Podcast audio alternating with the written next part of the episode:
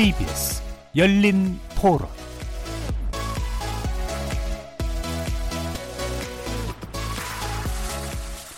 안녕하십니까. KBS 열린 토론 정준희입니다.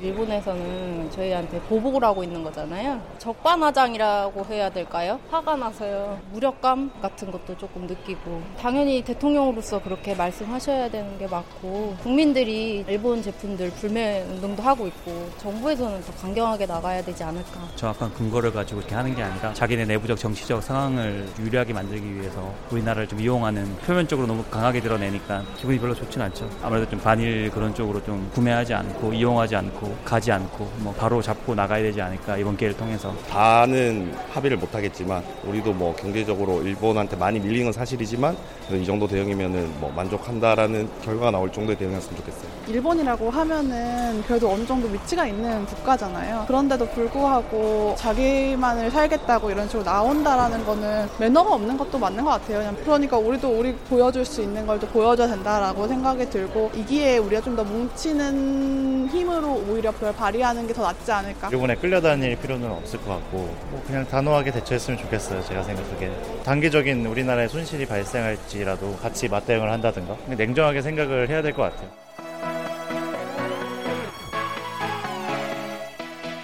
거리에서 만나본 시민들의 의견 어떻게들 들으셨습니까? 오늘 토론 주제는 백색 국가 제외 벼랑 끝 한일 관계 해법은입니다. 혹시나 하진 않았지만 역시나 반전은 없었습니다. 일본이 오늘 예고한 대로 백색 국가에서 한국을 제외시켰죠. 지난달 4일 일부 품목에 대한 수출 규제 조치를 취한 이후로 2차의 경제 공격이 감행된 건데요. 이로써 한일 관계는 돌아, 돌이킬 수 없는 악화의 길로 돌아, 들어가고 있는 거 아닌가 하는 그런 느낌이 듭니다. 우리 정부도 강력한 맞대응을 천명했습니다. 우리도 일본을 백색 국가에서 제외하고 위기를 기회 삼아서 우리 기업을 살릴 방안을 검토해보겠다는 발표를 했죠. 물론 외교적 해결 노력도 천명했습니다. 전면전으로 치닫는 한일 갈등 속에서 이 백색 국가 제외 조치가 우리 경제에 미칠 영향 그리고 지금 필요한 해법은 무엇일지 한번 검토해 보겠습니다. 외교적 노력에 나섰던 국회의원 그리고 더불어민주당의 일본 경제 침략 대책 특위위원 경제 전문가 이렇게 세 분의 논객과 긴급 토론의 자리를 마련해 봤습니다. KBS 열린 토론은 여러분과 함께 만듭니다. 문자로 참여하실 분은 9730으로 의견 남겨 주십시오. 단문은 50원, 장문은 100원에 정보 이용료가 붙습니다. KBS 모바일 콩, 트위터 계정 KBS 오픈을 통해서도 무료로 참여하실 수 있습니다. 청취자 여러분이 KBS 열린 토론의 주인공입니다. 날카로운 의견과 뜨거운 참여 부탁드립니다. KBS 열린 토론 지금부터 출발하겠습니다. 살아 있습니다. 토론이 살아 있습니다. 살아있는 토론, KBS 열린 토론. 토론은 라디오가 진짜입니다. 진짜 토론, KBS 열린 토론.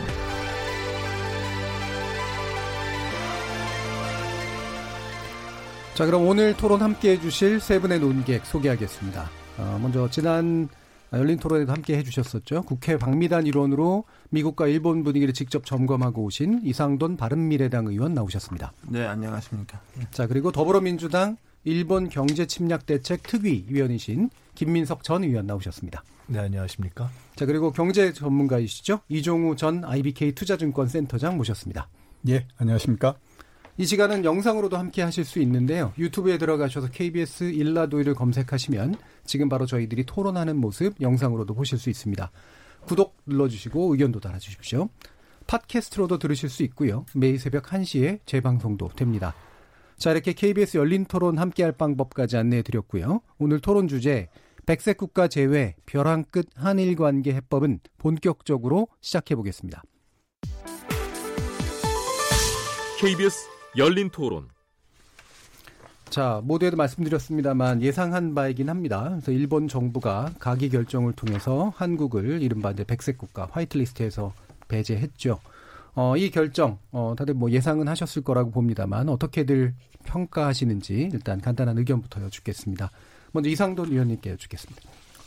이제 걱정했던 바가 어, 진행되고 있는 것 같습니다. 예. 그래서 혹시 혹시 해서 그래도 이제 오늘 방콕에서 한미일 회의 있으니까 음. 그래도 좀 다만 며칠이라도 좀 연기되나 음. 좀 기대했던 건 사실이죠. 예. 근데 이미 일본에서 아, 뭐 이미 좀 공고를 했죠. 고지를 했죠. 이렇게 예. 하겠다고. 그래서 좀 예, 걱정되는 바가 많이 있습니다. 네. 음. 뭔가 이게 그래도 진행되는 노력들이 있기 때문에 그래도 좀 더 악화되는 정도까지는 약간 더 지금 기다려 보실 생각이었는데 역시 예상대로 걱정대로 진행이 됐습니다. 자 그러면 김민석 전 의원 어떻게 보셨나요? 아베의 난이라고 할 수 있는 상황이 생긴 거죠. 음. 어, 그리고 이 아베의 난은 결국 아베를 중심으로 하는 일본의 극우 세력이 개헌을 평화 헌법 체제를 깨는 개헌을 하는 시점까지를 염두에 두고 가는 것이기 때문에 예. 어, 계획된 것이고 나름대로는 장기적인 작전을 가지고 가는 것이기 때문에 예. 어, 간단치 않겠죠. 음. 어, 서로 피해가 있을 것이고 저희도 만만치 않은 어려움이 있을 것이고 음. 예상했지만 마음을 이제 굳게 먹고 음. 대처를 해야죠. 예.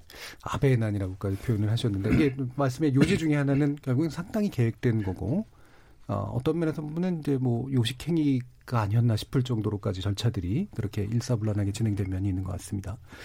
어, 이정우 센터장님 어떻게 보셨나요? 예, 그 처음에 반도체 소재 세계를 가지고 얘기했을 때 예. 오늘 같이 그 화이트리스트에서 배제될 거다라고 하는 거는 이미 예상이 됐던 거고요.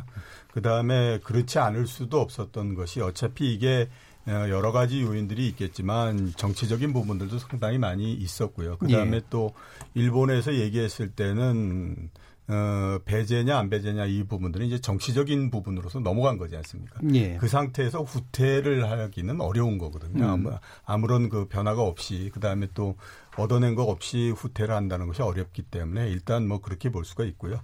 어, 이거를 기점으로 해서 제 생각으로는 우리나라하고 일본 사이에 처음으로 경제적 분쟁이 시작이 됐다라는 생각이 듭니다. 예. 그 동안에 생각해 보시면요, 정치적으로는 여러 가지 아무튼 부딪히는 부분들이 있고 했었지 않습니까? 과거사 문제도 있었고 위안부 문제도 있었고 했지만 경제적으로서 부딪힌 경우는 없었거든요. 우리나라가 그냥 그 일본이 얘기하는 것들을 들어주는 형태였기 때문에요. 예. 그 동안에는 서로 사이에 경제력 격차가 워낙 많이 나서 근데 이제는 서로 비슷해, 그러니까 어느 정도는 이제 장우 겨뤄볼 수 있을 만큼의 이런 정도가 되니까 아마 처음 경제적 분쟁이 일어난 부분이라서 예. 어, 이번이 어떻게 정리되느냐에 따라서 앞으로 상당히 많은 위상의 변화가 있지 않겠냐라는 음. 생각이 좀 듭니다. 자 그러면 그 뭐 사실은 지난번부터 계속 얘기가 되긴 했습니다만 이제 우리 경제에 과연 어떤 효과가 미쳐질 것이냐라고 하는 부분을 따져보고 계속 있는데 사실은 이제 어느 정도 명확한 면도 있고 되게 불명확한 면도 있잖아요. 어, 센터장님이 보시기에는 대충 이러이러한 일들이 있을 것 같다. 이렇게 예상해 보신다면 어떤 게 있겠습니까? 네, 현재로서는 어떤 것들이 그 주요 대상이 될 것인가 하는 부분들도 정확하게 나와 있는 부분들이 없기 때문에요. 예. 대체적으로 아무튼 뭐 어, 윤곽만을 가지고 그 얘기를 할 수밖에 없는데요. 어, 이게 그 처음 이 제재 대상이 되고 이러는 품목만으로 따지면 그렇게 많은 부분들은 아니지만 그게 예. 2차, 아, 3차로 넘어가게 되면 상당히 좀 영향을 주는 부분들이 있기 때문에 음. 어, 그런 면에서 봤을 때는 우선 아무튼 뭐 우리나라 경제에 일정 부분에 영향이 있다라고 봐야 될 것 같고요. 또 하나는 우리나라하고 일본하고 중국 사이는 세계의 모든 국가에서 모든 지역에서 따졌을 때 가장 공급의 체인이 잘 갖춰져 있는 지역입니다. 예. 거기에서 지금 한쪽이 어떻게 생각하면 이제 공급의 이그 체인에서 약간 좀 벗어나는 형태가 됐기 때문에 이 부분들의 시간을 두고 우리나라하고 일본 모두 다의 경제에다가 어느 정도는 영향을 줄 수밖에 없다라고 생각을 해야 되고요. 산업면으로 봤을 때는 다른 뭐 산업이나 이런 것들은 크게 문제가 없을 걸로 보이는데 그 IT를 포함한 전자하고요. 예. 그다음에 조선 부분들이 일단은 뭐 상당히 어느 정도는 영향을 받는다라고 봐야 되기 음. 때문에 음. 어 시간 그걸 대체하고 하는 데까지 시간 이 기간 동안에는 아무튼 일정하게 어느 정도 상당히 좀 그 어려움이 있을 거라고 그렇게 음. 보는 게 맞지 않나 싶습니다. 음. 전자하고 조선 쪽 일단은 좀 걱정이 되는 부분인데 주로 이게 아마 정밀 기계나 이런 쪽하고 관련이 예, 좀 그렇죠. 있는 거죠. 예, 그러니까 예. 뭐 대표적으로 한번 말씀드리게 되면요. 우리나라에서 수출하는 것에서 일본 제품을 수출하는 비중이 10% 정도입니다.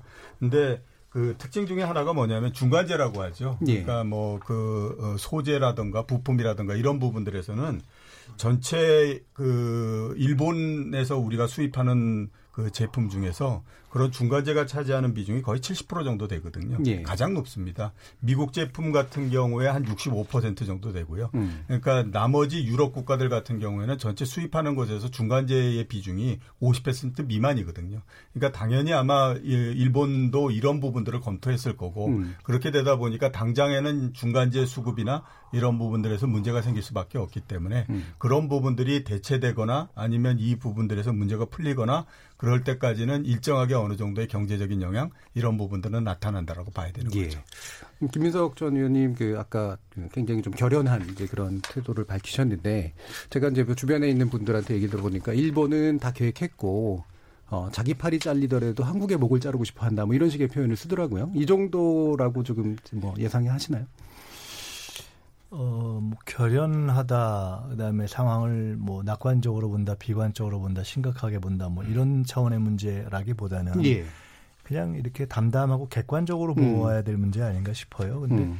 객관적으로 봤을 때 결국 이 상황은 아베 정권이 그간 전후에 있었던 다른 일본의 정권과 다르기 때문에 네. 그리고 아까 말씀드렸듯이 이미 많은 분들이 분석하듯이 그 전후의 어떤 국제적인 공약이라고 할 수 있는 평화헌법 체제를 깨는 음. 그러한 새로운 질서로의 전환, 신군국주의 체제로의 전환을 염두에 두면서 가는 일종의 하나의 과정이기 때문에 그 불가피한 거죠. 예. 어 그리고 이제 참여연 선거에서 개헌을 할 수 있는 숫자가 안 나왔기 때문에 어떻게 보면 또 오히려 더 갈 것이고 결국은 국내의 갈등 유발, 그러니까 저기 한국과의 갈등 유발을 통해서 그 국내의 여론을 결집시키는 것을 음. 취할 것이기 때문에 그런 기본을 갖고 풀어가는 것을 뭐 우리가 이제 철회를 요청도 하고 예. 또 외교적 해결을 촉구도 하고 하겠고 또 그걸 당연히 저희가 바라나 어, 어떻게 전망할 것인가의 문제는 별개 아니겠습니까? 예. 저는 어, 그냥 고할 거다 이렇게 봅니다. 예. 그럼 그 김민석 의원님 말씀을 들어보면 이게 이제 한국을 굴복시키거나 이제 한국이 어떤 더 큰 데미지를 주는 것 자체가 목적이라기보다는 어떤 개헌까지 바라보는 이제 국내의 어떤 결집 뭐 이런 체제 쪽에 좀 더 그럼 초점이 하나만 더 말씀드리면 네. 그것이 궁극적으로는 한국을 굴복시키는 것과 관련이 돼 있겠죠. 즉, 예. 이 경제 전쟁의 국면에서는 당연히 양쪽의 일차적인 경제 전선에서의 피해가 기업과 국민들에게 있는 것 아니겠어요? 예. 근데 전쟁을 일으킨 쪽이기 때문에 그쪽에서는 피해를 감수하고 전쟁을 일으킨 것이고 경제 음. 전쟁을 음. 그렇게 해서 실제로 개헌을 하고 나면 예. 그후 재무장을 통해서 전체적인 동북아에서의 역관계를 바꾸고 2단계로서 뭐 영토 분쟁까지도 갈 수 있는 것이고 그랬을 때 새로운 국면에서 진정하게 다시 한번 미국의 하위 동맹에서 조금 더 상승된 준패권 예. 생각할 것이기 때문에 결국은 국제적 질서가 변하고 있는 상황에서 중국이 주춤하는 사이에 음. 한국이 쫓아오는 사이에 그걸 뛰고 뛰어넘어서 일본이 확실하게 우위를 점하는 쪽으로 가서 완전한 다시 한번 예. 아시아 패권을 예. 노리는 쪽으로 가는 것이기 때문에 피해를 감수하고 전략적 우위를 추구하는 길을 음. 가고 있다. 예. 알겠습니다. 네. 이상돈 의원 이렇게 네. 어떻게 보시나요? 네. 글쎄요. 뭐 이제 보는 관점이 여러 가지 있겠습니다만은 예. 대체 이제 보면은 우리나라 언론에 최근에 일본의 이제 양심적인 지식인이다 이런 얘기 많이 나오지 않, 나오고 있죠. 그런 표현 그런 집단도 있고 예. 또 한측에서는 이제 뭐 극우 정치 세력 혐한 세력이 굉장히 어, 우위를 점하고 있다. 예. 있다는 등 또 그들의 어떤 전략이다 뭐 이렇게 보는데 저는 그 그런 그 양 극단 말고서 일본 사람들이 좀 우리 이 한국 또는 한국 정부에 대해서 좀 상당히 좀 피로감을 느끼지 있지 않은가. 피로감. 네, 예. 한국과의 관계에서 어, 말하자면은 좀 여러 가지로 최근에 그런 게 좀 있는 것 같아요. 예. 일본의 보통 사람들이. 예. 그러니까 그런 것이 그러니까 그런 사람들이 주체적으로 뭐 거창하게 무슨 뭐 개헌이다 어떤 뭐 패권 그런 걸 떠나서 예. 어좀 최근에 한일 관계에서 그런 점이 좀 있는 게 있지 않은가 싶어요. 그러니까 그 피로감이라는 게 약속을 잘 안 지킨다 뭐 이런 뭐 이미지라는 그런 거죠. 것도 예. 좀 있다고 봅니다. 예. 특히 이제 우리가 지금 강제징용 그 판결 가지고 그러지만은 예. 에, 우리 뭐 지난번 회의 때에서도 잠깐 나왔지만은 왜 한국은 정권이 바뀌면 그 전 정권에 있는 걸 이렇게 뒤집느냐, 뒤집느냐 하는 네. 이런 거에 대한 그런 얘기가 에, 상당히 좀 나와 있어요. 예. 나오고 있으니까 뭐 그런 점이 있다는 것이 있고 또 하나는 우리가 뭐 우리가 인류가 1차 대전, 2차 대전 세계의 두 큰 비극을 겪었는데 2차 대전은 그건 이제 예고가 돼 있는 그 전쟁이었죠. 예. 1차 대전은 완전히 국가 국가 간에 작은 것이 그냥 연쇄고리가 터졌죠. 예. 오산하고 오산하고 예. 전쟁이 났지 않습니까? 예. 난 요새 한일 간의 관계가 좀그 1차 대전 전에 영국, 프랑스, 뭐 독일 뭐 예. 이런 것 같아요. 그래서 예. 좀 이렇게 자꾸만 에스컬레이트 되는 것이 좀 상당히 좀 걱정이 됩니다. 예. 그런 그래서. 그러면 지금 현재 이렇게 에스컬레이트 되는 그런 분위기가 예. 일본이 나름대로 유도하거나 그 김민석 의원 말씀하신 것처럼 뭔가 이렇게 전략적으로 이후상을 보면서 나가는 정도까지는 아니라고 보시나요? 아, 글쎄 물론 그, 음. 그렇게 생각하는 견해도 있고 세력도 있지만은 예, 예. 아, 그 일본 내에 그 일본의 예. 다수는 아니지 않겠습니까? 예. 근데 이제 문제는 그런 것에 대해서 어, 어, 말하자면 일본의 어떤 다수론이라고 하는 것에 대해서 음. 어, 표면적으로 그건 아니다 이렇게 음. 말하는 분위기가 아닌 것 같아요. 예. 네, 그래서 그런 점에서 좀 결국에는 어, 원치 않는 방향으로 어떤 일본 국민 다수도 원치 않는 방향으로 예. 이게 그냥 끌려가는 게 아닌가 하는 음, 거 음. 그런 것이 좀 상당히 우려가 됩니다. 음.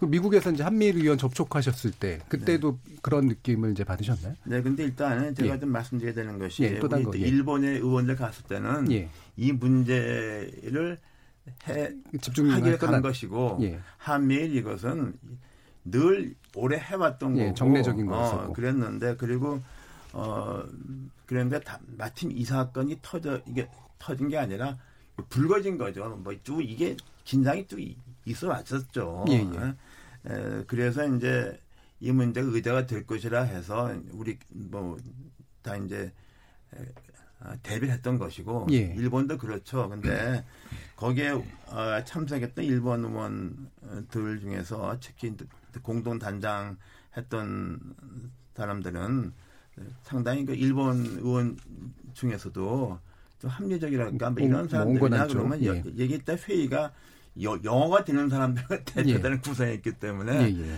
그런데 그 중에서도 우리가 만나보기에 자민당 의원 아, 최소한 두 사람 정도는 음. 아, 좀 그렇더라. 예. 말하자면 좀 굉장히 우경화돼 있더라 하는 걸 우리가 느꼈죠. 그러니까 예. 일본 의원들 중에서도 음. 차이가 많이 있다. 그것이 음. 어떤 뭐 일본 국민의 어떤 현재 스펙트럼을 보여주는지도 모르겠어요. 음. 그러니까 운건한 의원들이 보통 오는데 그 중에 좀 극우적인 성향을 가진 의원들도 네, 좀 있더라. 그런 성향도 이, 음. 있는데 그게 마치 현재 일본의 어떤 전반적인 정서의 스펙트럼인데 말하자면은 어, 이, 이렇게 아베 정권이 이렇게 나가는 게 대해서 일본 대다수 여론들이 단호하게 저건 아니다 이렇게 말할 분위기가 아닌 것 같아요. 예, 알겠습니다. 이렇게 그, 보시는 게 예, 맞는 거 아닌가 싶어요. 예. 일본의 양심 세력이 있죠. 사실은 예. 제국주의 국가이고 제국주의 전쟁을 할 때 당시에 일본에서 일본의 군국주의를 비판한다는 게 얼마나 어려운 일입니까? 그런데 예. 그렇게 했던 전통과 세력이 몇 면이 있죠. 예. 지금도 일본의 민주당 때 핫, 그 총리를 지냈던 핫도야마 총리 같은 분은 영구 사죄를 계속해야 된다 이런 식의 이야기를 네, 하고 무소유고 뭐 이렇지 네. 않습니까? 문제는 가령 지금 최근에 고노 회상을 포함해서 고노 회상의 아버지가 누굽니까? 음, 고노 다마했던 고노 아닙니까? 제가 개인적으로 20년 이상 아는 예. 분인데 고노 또 이번에 가서 만나기로 했다가 사실상 우여곡절이 있었던 니카이 간사장 음. 또 한일 의원연맹의 누가가 이런 분들 상대적으로 아베 총리에 비해서 비교적 조금 더 부드러운 편이라고 이런 표현을 쓴다면 예. 그럴 수 있을 겁니다. 음. 문제는 그분들이 전혀 지금 맥을 못 쓰고 있다는 거죠. 음. 즉 일반 일본의 대중과 달리 예. 일본 정치 내에서의 색깔과도 달리 현재 일본 전체의 정치를 누가 이끌고 있느냐 그 흐름이 어떤 것이냐 결국은 음. 아베 뭐 하기우다 음. 뭐 이런 등등의 핵심들이 이렇게 움직이고 있는 것이라는 것을 일단 있는 그대로 볼 필요가 있겠죠. 예, 예. 자, 그러면 지금 어 우리나라 정부가 어 일본을 백색 국가에서 제외하자라고 이제 맞대응하는 이제 그런 카드를 일단 냈고요. 어 상당히 좀 어, 전반적으로 보면 이제 강경한 어조죠. 어 이런 맞대응 방식의 이제 그 정부 정책을 좀 어떻게 평가하시는지로 한번 연결을 해서 이야기를 좀 들어보도록 하겠습니다. 일단 김민석 의원님 의견 드시죠. 일본이 이제 저렇게 나오는데 우리가 그에 상응하는 기본적인 당연한 상응 조치를 안 할 수는 없지 않겠습니까? 예. 경제적 대응이 있을 수 있고 정치적 대응이 있을 수 있고 또 기타 플러스 알파가 있을 수 있겠죠. 경제적인 면에서는 지금 뭐 동일하게 백색 국가 얘기하면 이쪽에 백색 국가 얘기를 할 수 있는 것이고 저쪽이 우리의 급소를 친다면 또 우리가 저쪽에 급소를 치는 것도 있을 수 있는데 다만 상대가 자유무역 체제를 그 경제적인 이유가 아닌 것으로 치는 것이 부당하다고 우리가 문제를 제기하고 있기 때문에 예. 똑같은 방식으로 대응하는 것이 어, 효율적이냐에 대한 판단은 좀 있을 수 있는데 음. 결국 문제의 실질적 원인이 정치적인 데 있고 하기 때문에 그런 경제적인 면에서의 대응, 정치적인 면에서의 대응, 플러스 알파 대응이 있어야 되는데 저는 결론부터 얘기하면 더 공격적인 공격적 방어가 불가피하다고 봅니다. 음. 찾아야죠 방법. 예. 음, 기본적으로 지금 음, 공격적 방어 형태를 당분간 취하지 않으면 안 된다라고 보시는 입장이시고요. 이상돈 의원님은 좀 의견 다르시나요? 글쎄요, 그 공격적 예. 방어라는 게 무슨 어, 그두 가지 상충되는 얘기가 같이 얽혀 있는 것 같은데. 예. 아, 저는 좀 이게 우리도 뭐 취할 수 있는 방법을 취해야 되겠지만은 이 이제 백색 리스트라는 것이 이제 지난번에 반도체 세계 수출 금지처럼 아예 조치 취한 게 아니라 예고 기관도 있고 또 어떤 품목에 대해서는 일본한테 좀 맡기는 게 있지 않습니까? 예, 그 중에서 뭘 할지 어떻게 할지 이런 것이 지금 어 결정된 건 아니니까. 예, 예. 어 그래도 좀 마지막에 파국을 면치 우리가 좀 온건 양면으로 음. 그래도 그냥 대화의 첫날은 또는 우리가 어 대화를 통해서 해결할 수 있는 첫날은 계속 좀 유지를 해야 된다고 저는 생각합니다. 예, 일단 그 부분은 열어놓고 있는 것 같은데 네네. 네. 이게 일종의 바로 나온 맞대응인 셈이잖아요. 그러니까 네. 일본의 그러니까 백색 국가 우리를 제외하니까 우리도 네. 당신들을 제외하겠소 이렇게 이제 나온 부분. 네. 그 부분은 어떻게 보세요? 글쎄, 난 거기에 대해서도 우리, 우리가 한번 시집을 한번 따져봐야 될 것 같아요. 예. 우리는 뭐, 뭐, 아까 말씀하신 대로 일본은 중간재 같은 그런 수입이 예. 많이 들어오는데 우리는 오히려 좀 완제품 수입이 예. 많지 않나요? 예. 그래서 과연 그런 것이, 어, 우리가 조치를 맞대응했을 때 그 플러스 마이너스 현실적인 어떤 것인가 이런 음. 것을 한번 좀 검토하지 않는가 싶습니다. 예. 뭐 제가 뭐 그분에 대해서는 제가 음. 잘알 수가 없죠. 예. 네. 이 부분은 이제 우리 이종호 센터장님 의견 좀 들어봐야겠네요. 그러면. 예, 그 어, 오늘 우리 정부가 일본을 백색 국가에서 제외하기로 한 거는 음. 어떻게 생각하면 뭐 그것도 또한 불가피한 예. 선택이다 예. 음. 이렇게 볼 수가 있겠죠. 왜냐하면 어, 우리도 뭔가 상응하는 조치를 내놔야 된다라고 하는 그 그러니까 그 지금 이제 국민의 여론도 상당히 들끓어 있는 상태에서 아무런 정치적인 조치가 없다라고 하게 되면 음. 그거는 또 상당히 좀 정부 입장에서 봤을 때도 곤혹스러운 부분들이지 않습니까? 그러니까 예. 백색 국가로 우리가 그, 그 화이트리스트에서 일본을 배제하는 것 자체가 음. 이게 경제적으로 뭐 큰 의미가 있건 없건 상관없이 정치적으로는 상당히 의미가 있다라고 예. 그 봐야 되는 거기 때문에 일단 상응 조치 차원에서 예, 예. 그런 예. 차원에서 이해를 하는 게 맞을 것 같고요. 예. 어 근데 한번 이렇게 생각해 보시면 되는데 일본도 지금 우리나라를 화이트리스트에서 제외한 거 이상으로 더 이상의 카드는 그렇게 많지는 않습니다. 예. 결국 이제 앞으로는의 과제는 이거에 의해서 나오는 결과를 가지고 음. 이 결과가 결국 이제 경제적으로 어떤 결과를 계속해서 만들어 가느냐 하는 거를 가지고 계속 이제 그 얘기가 될 수밖에 없는 그런 상황, 상황이거든요. 음. 그러니까 일단은 아무튼 한번 세게 딱 부딪히고 음. 그 다음에 그거에 따른 결과를 한번 보기 위한 그런 과정에서 맨 마지막에 한번 정치적인 선언을 했고 예. 이런 형태로서 보지 않나 예. 싶습니다. 그래서 이게 tit-for-tat이라 그러잖아요. 눈에 눈은 이에 눈인데 이게 예. 일단은 그렇죠. 뭐 게임 이론 상태에서는 당장 할 수밖에 없다라고 예. 이제 얘기들을 많이 그렇죠. 하던데 말씀처럼 이제 실제로 진행되는 건 사실은 불투명한 부분이 되게 많아서 예. 이게 둘 다 손해를 보겠지만 어느 정도가 이렇게 만들어질지는 아직은 잘 알기 예, 어려운 아직은 잘 모르고요. 그다음에 특히 이제 언론도 그렇고 어 일반 분들도 그렇고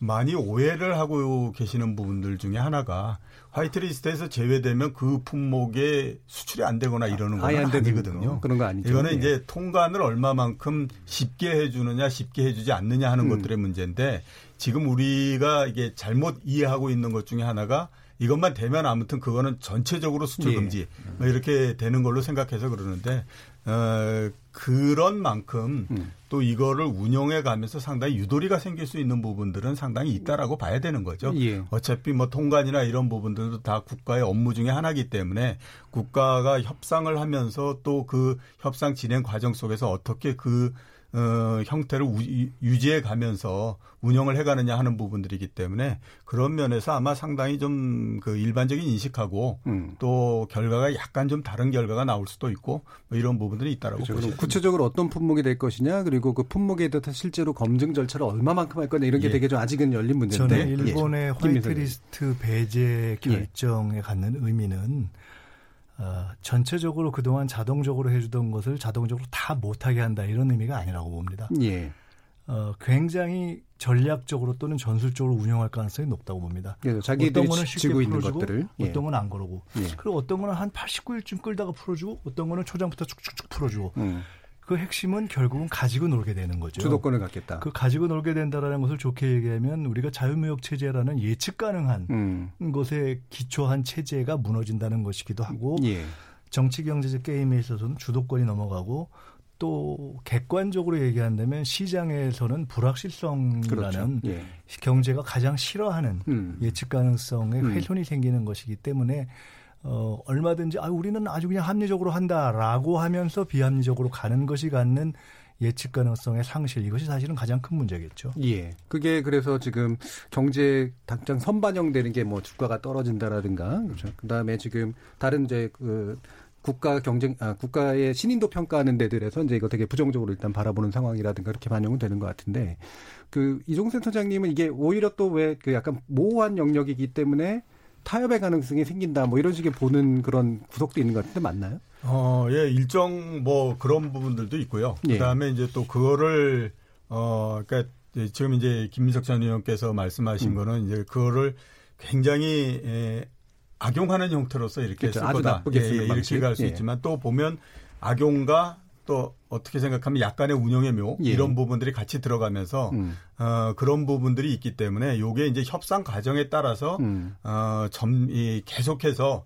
다른 결과들을 계속 만들어낼 가능성이 있다 이렇게 봐야 되는 거죠. 예. 자, 그럼 다시 이제 이상동 의원께 여쭤야 될 것 같은데 그 방송에서 이제 이런 얘기를 하셨더라고요. 일본이 일본 기업 자산 매각을 지원시켜 준다면 얼마든지 한국과 대할 수 있다. 협상으로 풀 수 있다. 어, 이낙연 국무총리가 그런 협상 대상자가 되면 좋겠다. 뭐 이런 메시지가 아, 그, 이제 그쪽에서 네, 나왔다라는 말씀하셨잖아요. 해석을 그렇게 한 거고요. 예, 예. 예, 거기서 일단에 좀그 부분을 굉장히 강조하더라고요. 예. 완전히 그 안비된 재산을 음. 어 그걸 진짜로 공매해서 음. 현금화해서 가게 되면은 그거는 이제 일본 여론에서는 도저히 못 받아들인다. 너무 어려운 것이다. 예. 근데 이제 그 시간이 좀 있으니까 그 뜻은 뭐냐 그러면 그, 우린 우린 우리 측은 늘 얘가 빨리 수출 규제를 그 해제하면 그 대화하자. 우리 공식 입장은 그거 아니겠습니까? 그렇죠. 예. 우린 그거고 거기서는 이제 아, 그, 이게 저 수출 규제는 이게 무역 문제가 아니고 우리 이 한일 관계는 관계 없고 음. 그뭐 뭡니까 그 그저 안보 예. 어, 그것 때문에 한 거다 별개 문제야. 그게 일본 외무성의 공식 입장이죠. 공식 논리죠. 예. 그러니까 뭐 우리 기본적으로 공식 입장 그거 가지고서 계속 계속 음. 챗밖에 돌아가던 얘기를 예. 한 거고 음. 그런 과정에 나오는 것이 이제 에, 그런데 이, 이, 이런 상황에서 한국에서 이게 더 악화되면은 이제는 더 이상 어떻게 회복할 수 없다 예. 하는 그런 말이 나왔으니까 그러니까 이제 아무리 거기 나온 그 대표들은 상당히 좀 온건파랄까 이 문제를 합리적으로 예, 예. 풀고 하자는 의원들이니까 근데 어떻게 보면 그런 것은 맞는 것 같아요. 그래서 얼마 전에 우리 뭐 언론사 부인했지만은 그 미국에서 뭐 standstill agreement에서 예. 거긴 그거 뭐 여기 white list 두 문제를 음. 그래서 그 부분은 상당히 좀 우리가 새겨들어야 할 것 같습니다. 음. 어, 우리가 이제 이거를 어, 이런 상황이 왔지만 그래도 우리가 대화와 타협을 통해서 보다 쉽게 풀고자 하는 우리 의향이 있으면은 그 부분은 우리가 한번 좀 마지막으로 고려할 필요가 있다고 봅니다. 예.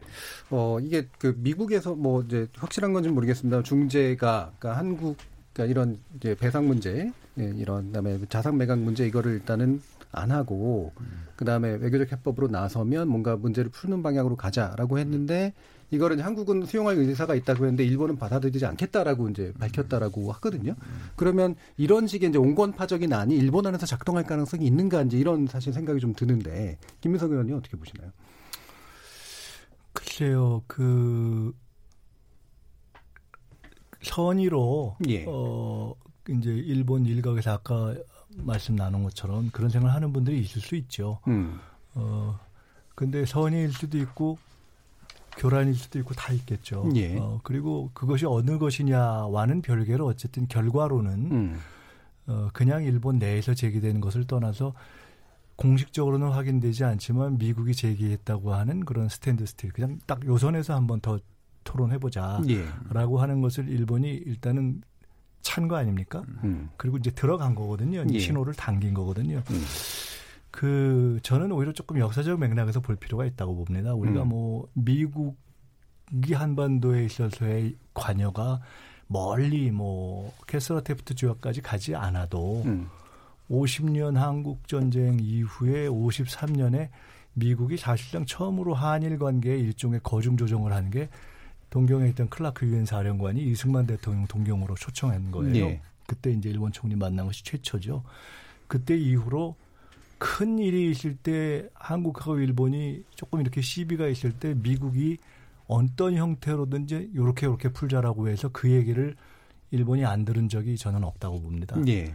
근데 어제도 제가 외교관 분들을 몇 번 만났는데 어떤 형태로든 이번에 이 스탠드 스틸에 대한 제하의 의를 그럼에도 불구하고 거절이라고 표현하든 아니면 아이 미국 얘기 뭐 알겠는데 우리는 아무래도 이건 도리 없다라고 하고 갔든지 간에 음. 일본이 저렇게 어, 그냥 간 거는 해방 그러니까 전후 처음입니다. 예.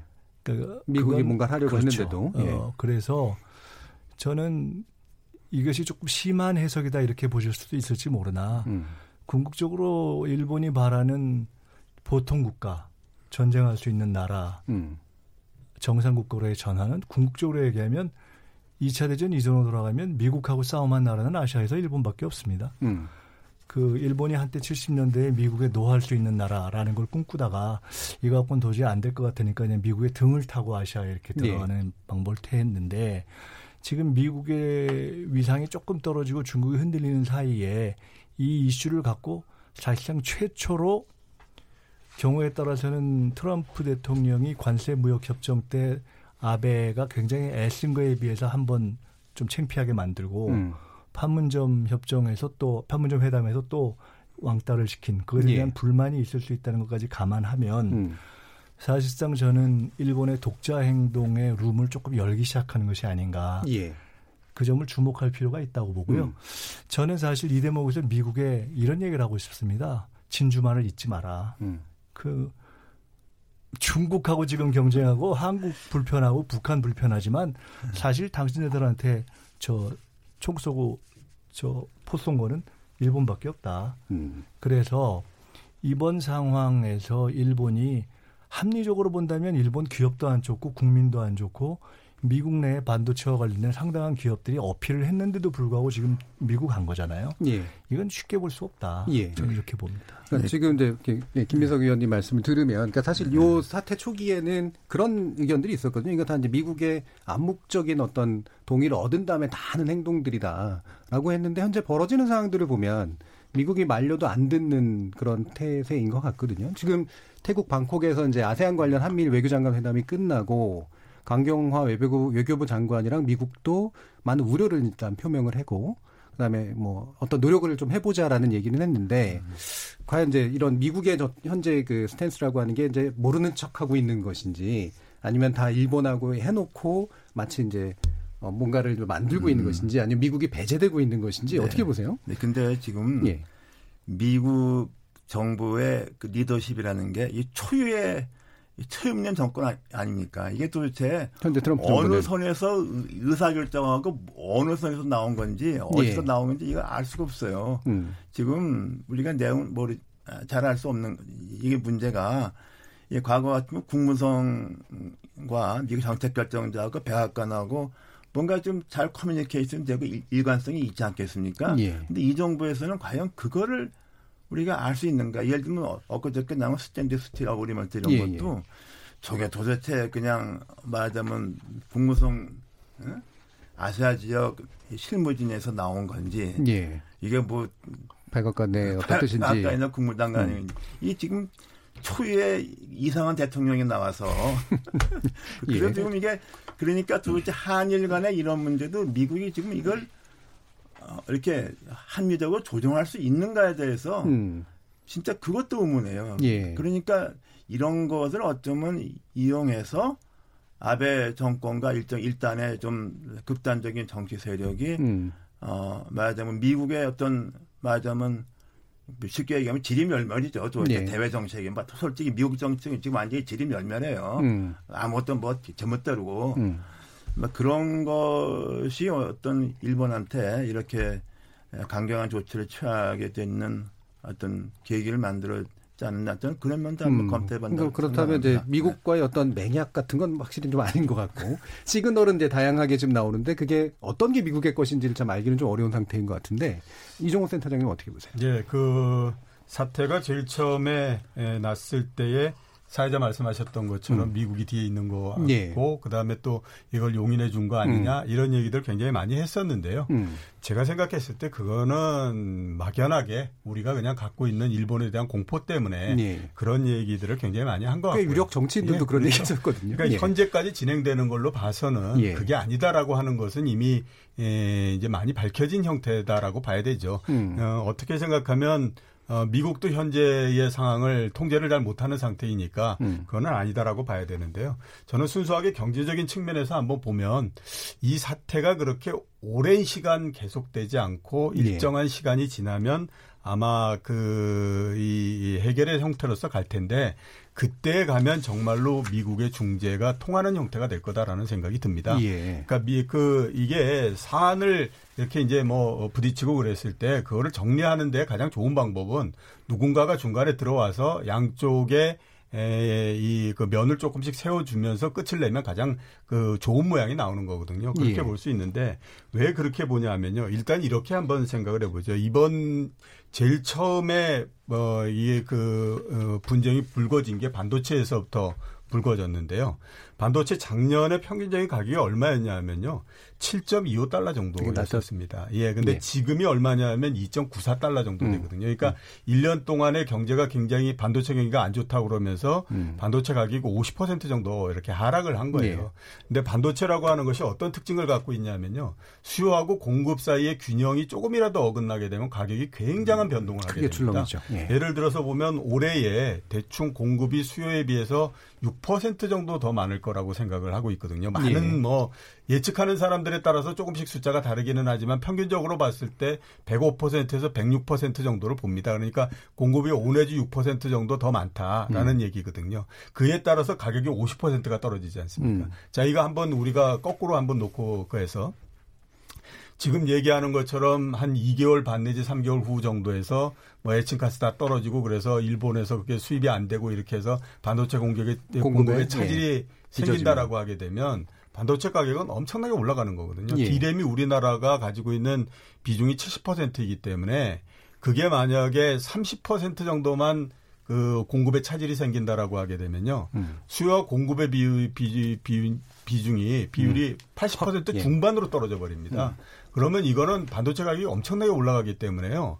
세계 모든 반도 이 반도체를 쓰는 전자회사나 일본은 말할 것도 없고 그 압력을 엄청나게 셀 수밖에 없거든요. 음. 그러면 그거는 그 나라 그 우리만의 문제로서 끝나는 것이 아니라 예. 일본도 불편할 뿐만 아니라 다른 나라들도 불편하기 때문에 그거는 곧 정치적인 압력으로서 들어갈 수밖에 없고 음. 뭔가 아무튼 타협을 낼 수 있는 그런 형태로서 움직일 수밖에 없는 거거든요. 음. 그래서 경제적 정치적으로 봤을 때는 시간이 많이 걸리고 뭐 이렇게 앞으로의 음. 전망이 안 보이고 뭐 이럴 수 있지만 경제적으로 봤을 때는 이 부분들이 음. 그렇게 굉장히 오랜 시간 동안 지속을 할 수 있는 부분들은 아니다라고 보야 예. 되는 거죠. 경제적으로 확실한 문제들이 이제 나오기 예, 때문에. 그렇죠. 예. 예.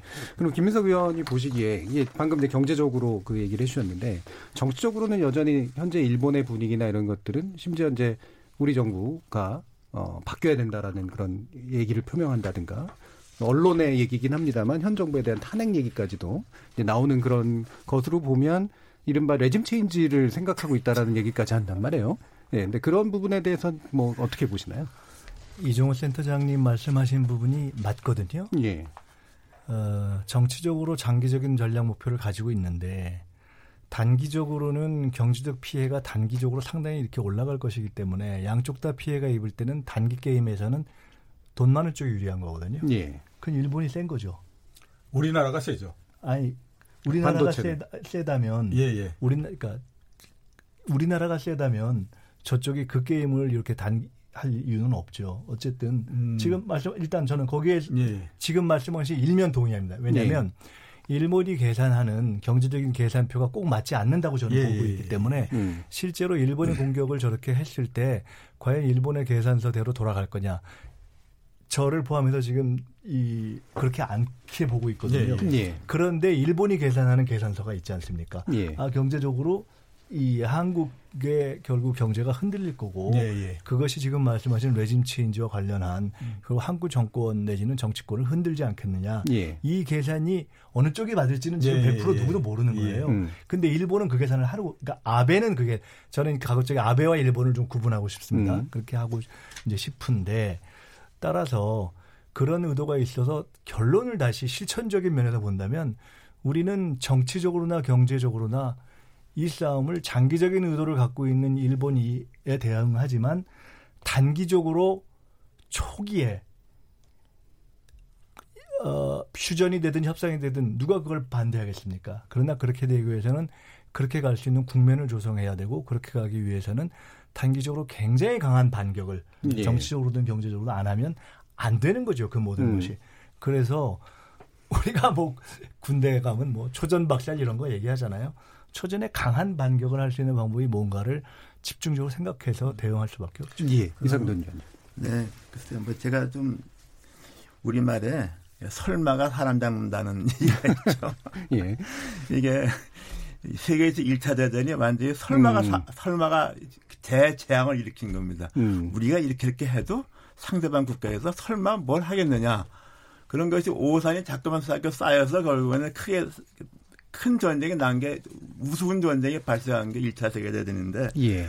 이거 보면 우리도 그 보니까 우리도 아마 우리가 뭐 저 일본 갔다가 일본은 저 일본 저렇게 어? 과거 반성도 없고 뭐 그렇게 하고 이렇게 우리가 도덕도 위에 있고 그렇게 해도 일본에서 설마 뭐 경제 전쟁을 우리한테 하겠느냐 이런 이런 설마가 있었잖아요. 예. 또 일본도 아 이건 뭐 저기 어 우리가 말이야 좀 이렇게 이렇게 한다 그래서 한국에서 저렇게 뭐 강대강으로 나오겠냐. 그또 일본도 일본 나름대로 설마가 있었던 것 같아요. 음. 그리고 또 미국은 지금 지금 그야말로 글로벌 리스크가 뭐냐면 트럼프 대통령 아닙니까 이게? 예. 어? 미국 정 미국의 대통령의 지금 이 문제가 전 세계 갖다가 아주 그냥 혼란 속에 만드는 것 되니까 아 그러니까 이런 상황에다가 이걸 속이 한미일에서 가장 그 한국과 일본 사이에 어떤 어? 문제가 발생했을 경우에 또 한미일의 어떤 말하자면 안보 보장에 대한 축을 유지했던 미국도 지금 완전히 그야말로 기능이 상실되어 있는 예. 것이죠. 예. 그런데 이런 이런 것이 이렇게 벌어지면은 이제는 결국엔 수습 단계로 가지 않겠는가. 음. 아, 저는 좀 그렇게 해서 이것이 장기화돼서 극단도로 가기보다는 음. 이게 결국에는 아, 수습 단계를 가지 않겠나 하고 음. 또 하나는 우리하고 우리하고 미국 사이도 뭐 과거에 전쟁도 같이 하고 혈맹이라 그러지만은 사실 일본과 미국 사이의 관계는 더 돈독하죠. 의원 얘기도 그렇고 솔직히 그, 그, 그건 굉장히 큽니다. 그러니까 이런 것이 결국에는 한국과 일본 사이의 이 문제가 지금까지 서로 통제가 안 돼서 이렇게 간 거 아닙니까? 상황에서는 결국에는 수습으로 가지 않겠는가 싶어요. 예. 그래서 이제 하는 말이 그때 우리 뭐 한미일에서 나온 얘기가 결국에는 이렇게 가다가는 다른 나라들만 만 행복하게 할 것이다. 음.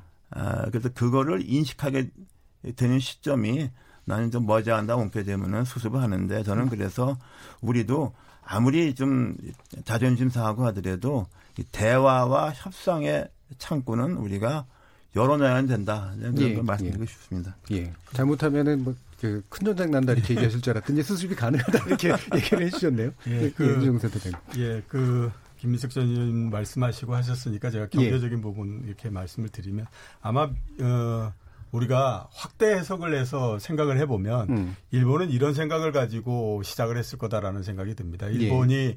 경제적으로 압박을 막 하면 음. 한국 경제 굉장히 안 좋아질 거고 예. 경제가 안 좋아지면 당연히 사람들은 불만이 커지고 음. 그러다 보면 정권이 교체가 될 수 있다. 예, 정배대 불만 이제 이런 생각을 예. 갖고 시작을 했을 것 같고요. 예.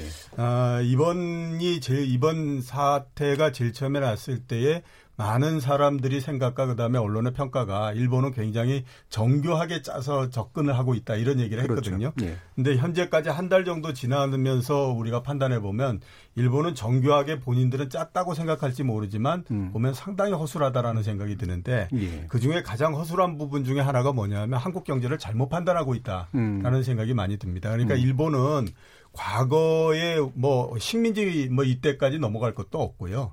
예를 들어서 보게 되면 80년대 초에 그 저 이 오공화국이 만들어지고 난 다음에 오공화국이 탄생한 다음에 그 당시에 경제가 굉장히 안 좋았어요 우리나라가. 예. 그래서 그때 일본의 차관을 빌린다고 왔다 갔다 하고 했었을 했거든요. 음. 그 당시 정도의 경제로서 보고 있다. 음. 이게 이제 제가 봤을 때는 가장 오판이 나고 현재 스텝이 꼬여버린 이제 음. 가장 큰 부분들 중에 하나인데요. 지금 이 부분들이 어떻게 보면 산업적으로서 좁혀서 생각하면 그 IT 즉 이제 그 어, 전자 산업에서 시작을 한 거지 않습니까? 예. 일본이 10대 전자업체가 있거든요. 맨 위에 히다치서부터 시작해서 미쓰비시, 소니 이렇게 가는데 그게 작년도에 그 10개 회사들이 모두 다 낸 영업이익을 다 합쳐도 30조 삼성. 정도밖에 안 예. 됩니다. 예. 우리 삼성전자가 60조를 냈거든요. 그러니까 예. 돈이 많은 우리가 상대적으로 돈이 많기 때문에 음. 견딜 수 있는 힘이 더 생긴 거고요. 그다음에 돈이 많다라고 하는 것은 거기에서 필요로 하는 뭔가를 공급을 안 해주게 되면 또 다른 누군가가 거기에 달라붙어서 공급을 하겠다고 나올 가능성이 굉장히 높다라고 봐야 되는 거죠. 예. 그런 면에서 봤을 때는 이게 어떻게 생각하면 원래 일본이 생각했던 형태의 그림으로서 가기가 음. 지금 상당히 어려운 형태로서 스텝이 꼬였다 이렇게 예. 볼 수가 있는 거예요. 예. 그러니까 한국 경제를 잘 모른다고 말씀하셨는데 하나만 더 보태면 한국 경제, 한국 정치, 그다음에 최근에 한국 국민을 잘 모르는 거예요. 음. 예. 거기에 결정적인 오판이 그렇죠. 반응이 이제 이런 식으로까지 예. 될지를 예. 자 이렇게 어 지금 미국의 중재 노력도 일부 있었고요. 그다음에 어, 한일 간의 확고한 이제 시각 차이가 나타나는 그런 면들이 나와서 지금은 아, 두 차례에 걸친 이제 경제적인 어떤 충돌들이 지금 어, 강행되고 있습니다. 그래서 이어지, 이어지는 후반부 토론에서는 현재 해법이 뭐 짧은 단계에서든 긴 단계에서든 어떤 방식으로 모색될 수 있을지 한번 더 토론해 보도록 하겠습니다. 여러분께서는 KBS 열린 토론과 함께하고 있습니다.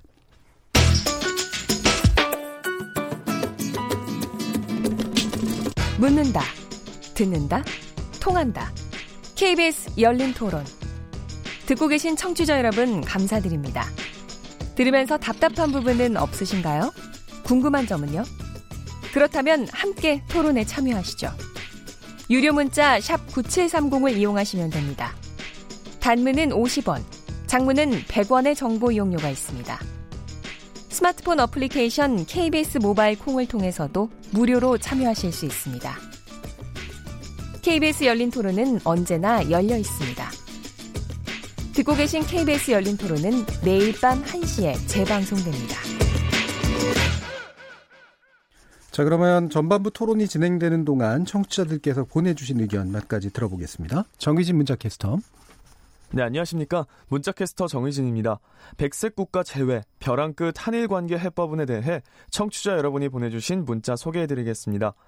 먼저 콩으로 커피타임님. 1대1로 대응이 안 된다고 무조건 항복하는 건 반대합니다. 지금은 정부의 힘을 모아줘야 할 때입니다. 6716님. 한국 정부가 바뀔 때마다 바뀐다. 그래서 신뢰하지 못한다는 논리는 일본 입장을 대변하는 것으로 보입니다. 그게 아니죠. 원인 제공자가 사과, 반성, 보상으로 먼저 문제 해결에 나서야 하는 것 아닙니까? 2475님, 맞대응이라기보다 대책이라 표현하면 좋겠습니다. 상대를 기분 나쁘게 하기보다 일본 스스로 후회하도록 하면 이기는 것이라고 생각됩니다. 1058님, 아직 일본의 경제 기술 식민지인 줄 몰랐습니다. 이번 기회에 우리 국민의 단결된 모습을 보여야 됩니다. 3699님, 정밀 가공 제조업 분야 역시 타격이 크다고 보는데요. 반도체 넘어 수입 기계 장비 포함 거의 전 분야 망라한다고 보여집니다. 전면적인 경제 전쟁 단행하였으니 냉철하게 대응하였으면 합니다. 콩으로 이일총님, 답답해서 KBS 가입했습니다. 경제적인 대응은 일본이 웃습니다. 인권 착취 본질을 집중 부각, 또 소녀상과 강제징용 노동자상을 전 세계에 추진, 정치인의 전략적 반일본 발언을 해 반일본 발언을 해야 대일본 협상력이 생깁니다.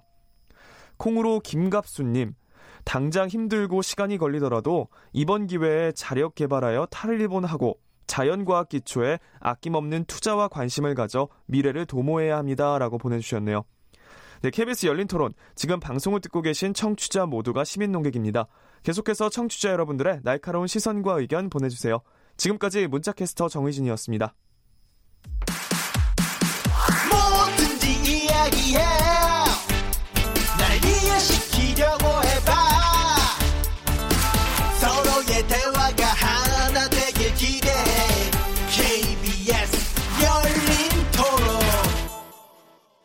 KBS 열린 토론 백색 국가 제외 벼랑 끝 한일 관계 해법은이라는 주제로 국회 방미단 일원으로 미국과 일본 분위기를 직접 점검하고 오신 이상돈 바른미래당 의원, 더불어민주당의 일본 경제 침략 대책 특위 위원이신 김민석 전 의원, 그리고 경제 전문가 이종우 전 IBK 투자증권 센터장과 함께하고 있습니다. 이 시간 영상으로도 함께 하실 수 있습니다. 유튜브에 들어가셔서 KBS 일라디오를 검색하시면 지금 바로 저희들이 토론하는 모습 보실 수 있습니다. 자, 그럼 후반부 뭐 시간 많이 남진 않았습니다만 짧게 이제 토론해 볼 텐데요.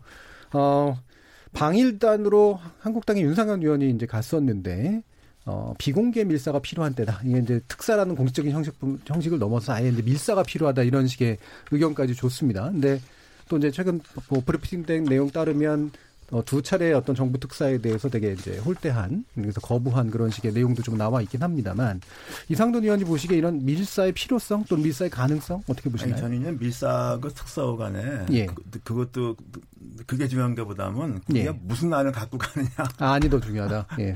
그거죠. 그런데 지금 이제 강제징용 문제에 대해서는 이제 우리 나름대로 뭐 우리나라 말하자면은 그 청구권에서 혜택을 받던 국내 대기업 뭐 있죠. 예. 공기업하고 뭐 일본의 이제 가해기업하고도 공동 배상 문제 뭐 그것을 우리 이제 그 일본은 상당히 더 부정적이고 일본에서는 이제 중재 이렇게 얘기하는데 우리는 어 그거는 일단 받을 수 없다 이렇게 되어 있는 것 같은데 예. 또 일각에서는 최근에 한 20년 동안에 가장 국제법 중에서 가장 갈무하게 발전한 것이 국제인권법입니다. 예, 예. 국제인권법에서 우리 앞으로 현재뿐 아니라 과거에 있었던 것에 대해서도 음. 뭐 전호사회들이 뭐 이런 거다 우리 이, 일본 식민 다 마찬가지죠. 예. 그런 것을 국제법의 근본 규범화 정도로 이게 승화시켰어요. 음. 그리고 사실 지난번에 대법원 판결도 그런, 그런 거에 이해가 없이는 국내 판결에서 이해가 안 되는 거예요. 예, 예. 어 그러니까 일각의 학자들은 음. 우리가 그냥 당당하게 한번 중대국 국제사법재판소 가보자는 이런 의견도 있어요. 음. 그리고 이거는 시작하면 오래 걸리지 않습니까? 예. 그래서 일단 시작을 해서 합의를 하게 되면 이것이 오래 가고 이건 우리한테도 승산이 오히려 많이 있다는 그런 시각의 학자들도 있습니다. 예. 그러니까 그걸 한번 그렇게 해서 한번 장기적으로 절차를 하고서 음. 이 문제를 수습하게 되면 또 다른 대화 방법이 있지 않겠습니까? 예. 뭐 저는 뭐 그, 런 정도의 좀 우리가 음. 안을 갖는 것이 더 음. 중요하다고 생각합니다. 예. 네. 형식보다는 그런 식으로 네, 이제 예. 그것도 제가 말씀드린 것은 어디까지나 음. 요새 학자들이 말하는 어떤 그런 어, 것인데 이것에 대해서 우리가 무슨 국제법정을 어, 어, 기피할 필요는 없다는 시각도 많이 있다. 말이죠. 예, 네. 예. 그럼 김민석 의원 어떻게 보세요? 그 정부가 할 일도 있고요. 예. 또 기업이 할 일도 있고 음. 뭐 기술을 빨리 개발해야 되고 국산화해야 되고 음. 근데 그게 사실 시간이 걸리는 거 아닙니까? 장기적이죠. 그럼 뭐 예. 며칠 단의 일은 아니죠. 음. 노력도 하고 또 정부가 WTO에서 대응할 거 하고 음. 그런데 결국 본질은 정치적인 여론전이죠. 음. 그거에서 결국은 일본이 아파져야 되는 거 아니겠어요? 네. 이게 표현이 좀 애매합니다만은 저 국제법 말씀도 하셨지만 법은 멀고 주목에 가깝다고 하셨습니까? 음. 그러니까 지금 진짜 시간을 끄는 거 아닙니까? 법은 멀고 여론이 또 가까울 수도 있고 어떻게 이에 대한 국제적 여론을 환기하느냐 하는 문제가 있는데 예. 저는 저희가 여러 가지 대응 다 해야 되고요. 그 중에 하나 제가 생각나는 거 말씀드리자면 가령 지금 국민들이 이미 그냥 불매 운동을 일으켰잖아요. 예. 어, 그리고 그걸 일본에서 조롱도 하고 또 무시하듯이 하지만 결국 이것이 국면이 바뀌면서 더 높아질 거라고 봅니다. 음. 그러면 어, 개별 기업 상품의 불매 운동이 아니라 결국은 이거는 불매 운동이 강화될 겁니다. 그럼 뭘 불매할 거냐? 저는 일본 국수주의에 대한 불매 운동으로 갈 수밖에 없고 음. 일본의 국가 위선을 불매하는 가장 좋은 방법이 뭐냐? 저는 필연적으로 올림픽에 대한 불매 운동으로 간다고 봅니다. 뭐 올림픽에 그 경제적인 불매를 넘어서네요. 예. 어, 올림픽에 뭐 저 지난번에 산케의 고르다 기조가 그러면 불참한다 소리냐 이랬는데 선수단이 가고 말고 떠나서 예. 표를 안 사든 음. 거기 가서 음식을 안 사 먹든 음. 그 구경을 안 하든 음. 뭐 참관을 안 하든 그런 류의 불매 운동 그 이유는 평화헌법을 깨므로써 국제적인 신뢰를 깨고 그리고 자기들이 사죄하고 사과하고 법적 책임을 인정해야 되는 걸 덮기 위해서 사실 이 모든 사단을 일으키는 것 아닙니까? 예. 저런데 무슨 올림픽이냐라는 음. 불매 운동이 전 일어날 수밖에 없다고 보고요. 일본이 가장 아파하는 게 결국 올림픽일 겁니다. 저는 음. 불가피하게 올림픽에 대한 불매 운동으로 갈 거라고 음. 보고 어, 그걸 무섭게 해야 된다고 음. 봅니다. 음. 불매운동 얘기가 마침 또 나왔으니까 이종 센터장님 보시기에 예. 이게 우리가 그냥 불매운동이라고 표현하니까 좀 되게 좀 이렇게 약간 구차해 보이기도 하고 그런데 예. 실질적으로 경제적인 어떤 합리적 선택 행위로서 예. 어떻게 보시나요? 어, 그러니까 국가 경제 전체적으로 음. 뭐 일본 경제라든가 이런 국가 경제 전체적으로 봤을 때는 그 불매 운동이 일본 경제 전체에 미치는 영향은 그렇게 크지는 않다라고 보는 것이 맞겠죠. 예. 그 워낙 이제 뭐 일본 경제 규모도 클 뿐만 아니라 음. 우리가 아무리 많이 그 이 여행을 간다고 해서 뭐 그런 부분들이 있겠지만 개별 그, 이, 이 지방자치 단위로 뭐 들어가게 되면, 예, 예. 그런 데는 상당히 좀 많은 이 불편한 부분들이 있다라고 봐야 됩니다. 이게 예. 우리나라가 일단 일본의 방, 그 여행객도 굉장히, 굉장히 많을 뿐만 아니라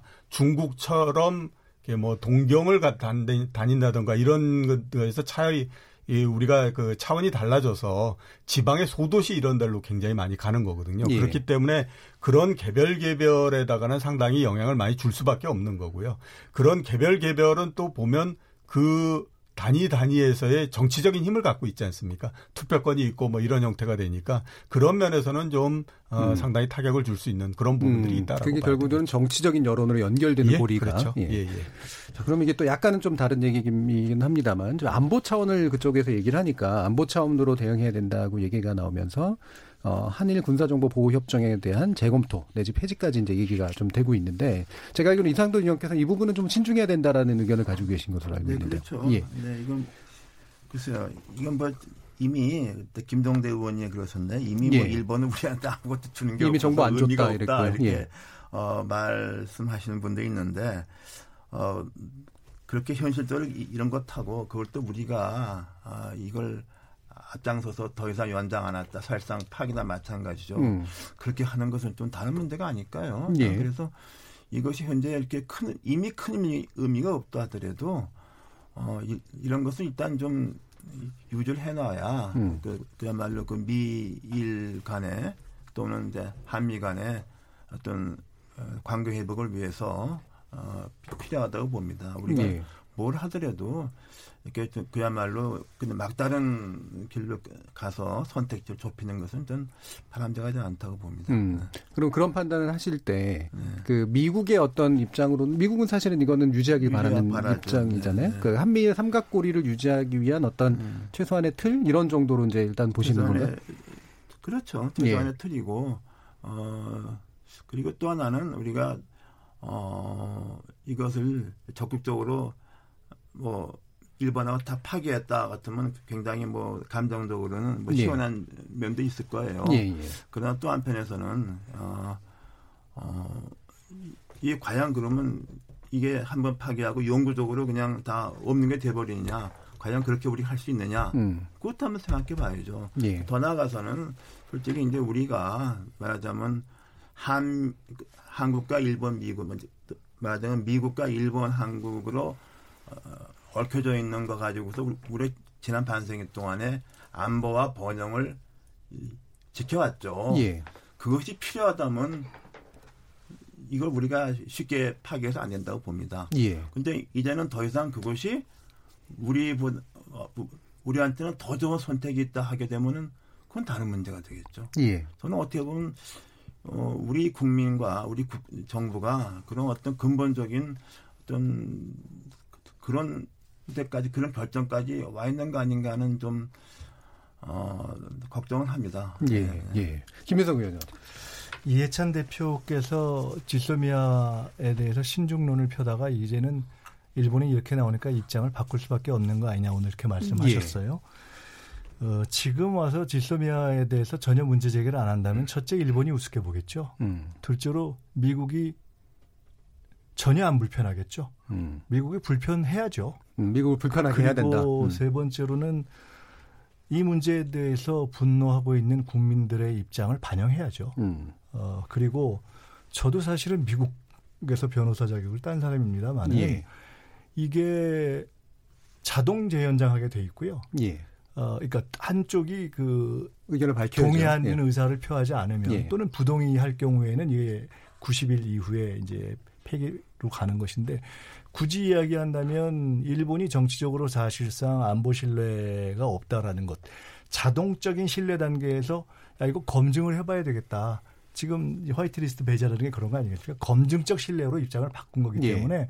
우리도 그런 검증을 해봐야죠. 음. 그래서 우리가 자동 연장 체제에 대해서 동의하지 않는다라고 하면 사실상 유보로 가는 겁니다. 음. 동의 유보, 재연장 유보로 가는 것이고 그렇게 우리가 정치적 의사를 표하는 때부터 90일간의 보기에 따라서는 파기 절차일 수도 있지만 보기에 따라서는 재연장을 위한 숙려 기간으로 들어갈 수도 있는 것이기 때문에 예. 그것은 저는 충분히 그렇게 함으로써 음. 오히려 진정으로 이 싸움을 할때 음. 진짜 협상을 하고 싶은 사람은 세게 싸웁니다.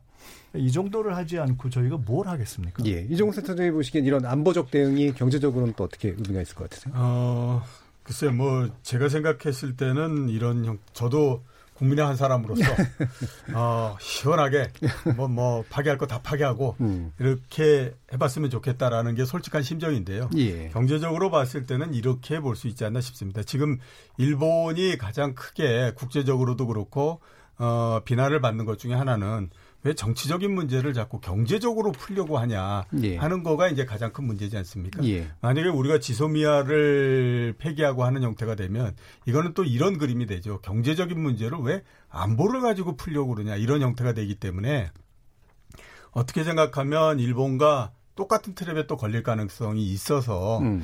그리고 지소미아를 폐기 가 사실상 그렇게 쉽지도 않고 음. 어 그런 부분들을 감안을 할 때에 어, 굳이 그렇게까지 나갈 필요는 있겠느냐라고 그, 하는 근데 이런 얘기를 했었잖아요. 그러니까 이제 일본이 이제 안보적으로 우리를 신뢰 못하니까 그 백색 국가에서 배제했다라는 네. 논리를 피기 때문에 이제 이런 네, 대응을 그렇죠. 한다잖아요. 한마디로 말씀드리면 예. 경제적인 것을 안보로 대응하는 것이 아니라 일본의 이번 그 화이트리스트 배제 자체가 안보에 대한 불신을 전제하는 예. 것이기 때문에 그에 상응하는 저는 일본이 원하는 검증적 신뢰 단계로 가는 것이라고 봅니다. 음. 우리가 뭐 경제를 안보로 대응하는 것은 어, 좀 죄송하지만 그든 일본에서 제기할 수 있는 프레임이지만 음. 우리가 굳이 받아줄 프레임은 아니라고 봅니다. 알겠습니다. 자, 그럼 이제 좀 마무리할 시간이 좀 됐는데요. 어, 지금 이제 이 사태가 어떻게 바뀔 것이냐, 뭐 이제 단기가 될지 중장기가 될지 모르겠습니다만, 뭐 10월에 일본 왕직위식이 이제 계기가 돼야 된다라는 얘기를 하는 사람들도 있고요.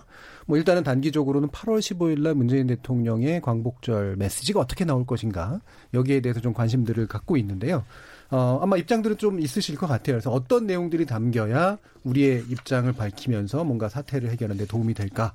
어, 일단 이상돈 의원께 여쭙겠습니다. 아, 글쎄, 저는 뭐 사태 해결을 갖다가 어떤 게 어, 어떤 방향으로 나는가에 따라서 상당히 우리 정권 현 정권 내부에서도 좀 강원의 차이 있는 것 같고 예. 우리 국민들에서도 좀 여론의 좀 차이는 좀 있다고 봅니다.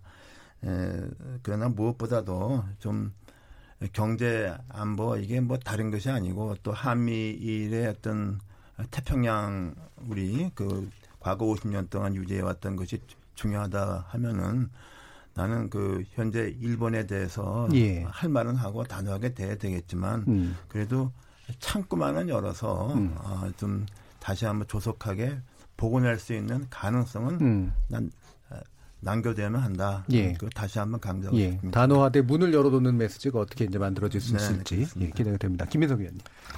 원칙을 지키고 국민을 통합적으로 함께하면서 대화의 창문을 열어놓는다.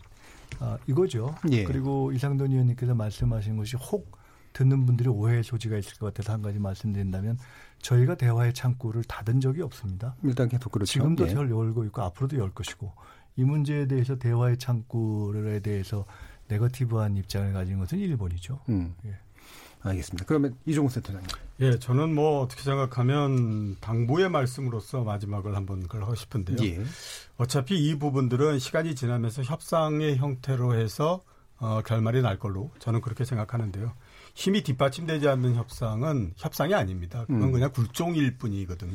지금은 어떻게 생각하면 우리가 처음으로 일본하고 경제적으로 무릎을 맞대고 얘기를 하는 처음에 이제 국면으로 들어갔기 때문에 예. 이 상태에서는 어, 협상을 하는 그게 뭐 정부 당국이 될 수도 있고요.